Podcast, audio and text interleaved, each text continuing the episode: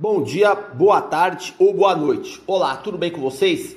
Meu nome é Adriano Vretaro, sou preparador físico de alto rendimento e estamos aqui para falar sobre preparação física no basquete. Preparação física direcionada especificamente aos jogadores de basquete. Pois bem, vamos lá. O tema de hoje que eu pretendo discorrer, comentar com vocês é sobre a modelagem no basquetebol. Então, no processo de treinamento dos jogadores de basquete, existem algumas fases de preparação da forma desportiva. É a construção inicial do condicionamento físico, que ocorre na pré-temporada. Na temporada competitiva, nós temos a consolidação dos picos de desempenho, juntamente com a assimilação dos aspectos técnico-táticos ao longo das competições e culmina com o final da temporada, no período de playoffs, onde a equipe precisa vencer as partidas para poder galgar é, padrões elevados na final do campeonato. E no final da temporada, nós temos o período chamado de transição, onde acontece uma recuperação ativa com queda no volume e na intensidade das cargas, visando a manutenção de níveis aceitáveis do condicionamento físico. Para falar sobre a modelagem no basquete, eu preciso comentar sobre a origem da mesma. A palavra modelagem, ela deriva do termo modelo, o que é modelo? Modelo na área da ciência seria qualquer representação teórica sobre um objeto de estudo, uma representação de forma mais simplificada. Poderia ser um modelo matemático, um modelo gráfico, um modelo computacional, entre outros. Para entender melhor o conceito inicial de modelo, vamos dar um exemplo. Supondo que você fosse um engenheiro naval em uma fábrica de navios. Para cada projeto de modelo de navio novo que seria construído, em vez de você construí-lo por inteiro, você pode construir uma maquete e a partir desse modelo minimamente simplificado, entender as nuances que estão por trás da construção do navio em tamanho real. Por exemplo, a questão da hidrodinâmica, da flutuabilidade, da velocidade de deslocamento na água, do design, entre outros aspectos importantes e determinantes para a construção de um navio em tamanho real. Então, essa maquete de navio é um modelo de engenharia naval em dimensão reduzida que foi empregado para poder entender as características de um projeto maior que será desenvolvido. Resumindo, o objeto de estudo, que era o navio, foi reduzido em um modelo de maquete para compreender algumas questões importantes.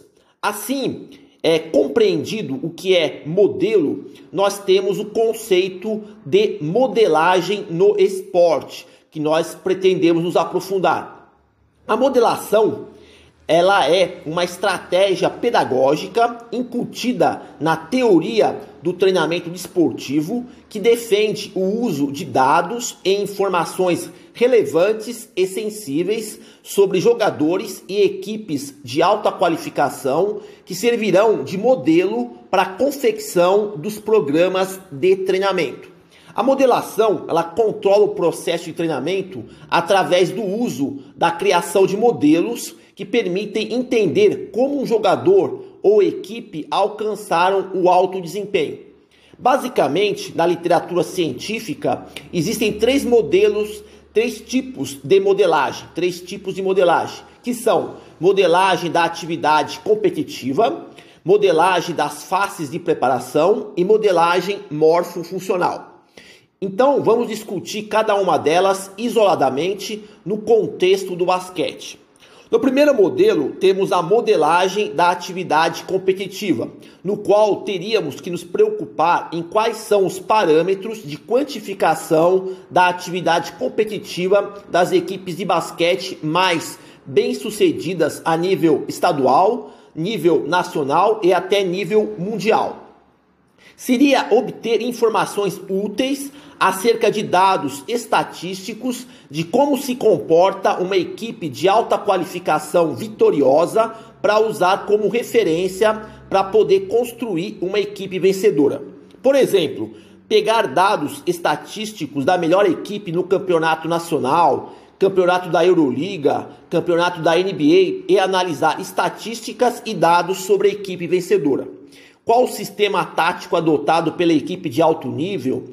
Quantificação de acertos de arremessos de 2 e 3 pontos, lances livres convertidos, dados acerca dos rebotes, número de assistências, tipo de sistema defensivo, tipos de sistemas ofensivos, como a equipe age na fase de transição, como é o revezamento entre jogadores titulares e reservas, qual a função tática que joga o atleta que mais pontua na equipe, quantas ações táticas por partida ocorrem, distância percorrida na partida por função tática, principais fundamentos empregados, número de ações verticais, número de ações horizontais, entre outros fatores.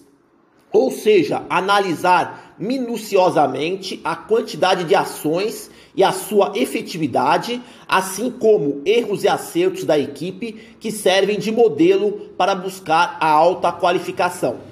O segundo tipo de modelagem é denominado de modelagem das faces de preparação. Nesse segundo tipo de modelagem, a preocupação reside em buscar na literatura dados e informações acerca dos indicadores funcionais da preparação física desses jogadores de alta qualificação. Por exemplo, qual a altura do salto vertical desses jogadores? Qual a carga máxima alcançada no exercício agachamento, no exercício supino, no exercício levantamento terra, entre outro exercício?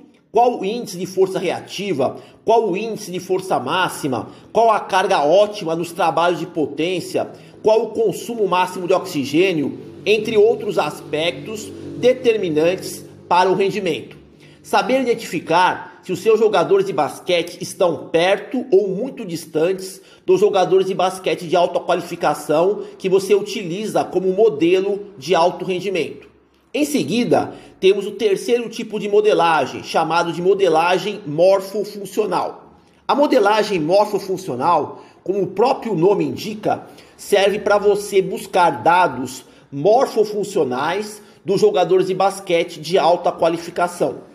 Esses dados podem ser questões cineantropométricas, como a estatura por função tática, envergadura, comprimento dos membros inferiores, percentil de gordura corporal, somatotipo, percentil de fibras rápidas e fibras lentas, total de massa magra, entre outros fatores de ordem morfofuncional. Assim, estes são os três tipos de modelagem, reforçando o que eu acabei de mencionar. Modelagem da atividade competitiva, modelagem das faces de preparação e, por último, modelagem morfofuncional.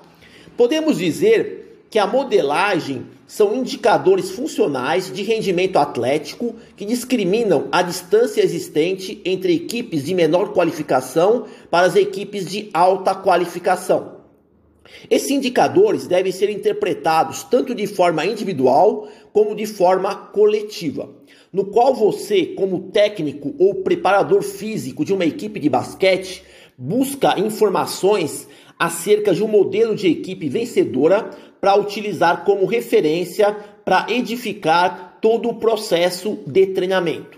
Dependendo do nível da equipe em que você trabalha, você vai buscar informações e dados úteis para nortear a busca contínua pelo aperfeiçoamento da sua equipe e dos seus jogadores. Nesse ponto, podemos salientar que deve haver uma aproximação entre o preparador físico e o técnico da equipe para tentar realizar ajustes necessários que permitam colocar em prática esse conjunto de dados obtidos.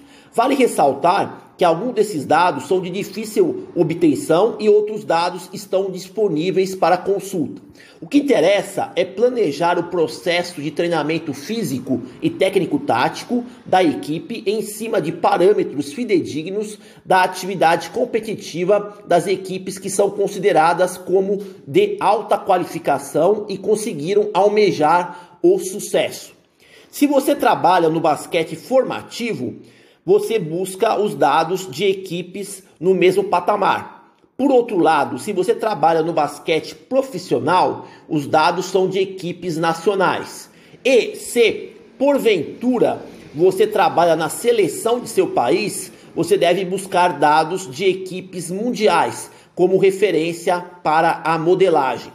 Também é vital lembrar que esses registros estão em constante mutação. Haja visto que equipes de alta qualificação buscam sempre estar evoluindo para níveis cada vez mais superiores de rendimento.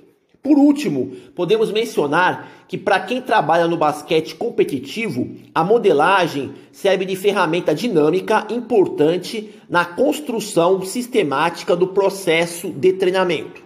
A modelagem permite entender os fatores mais determinantes que fazem parte do sucesso esportivo.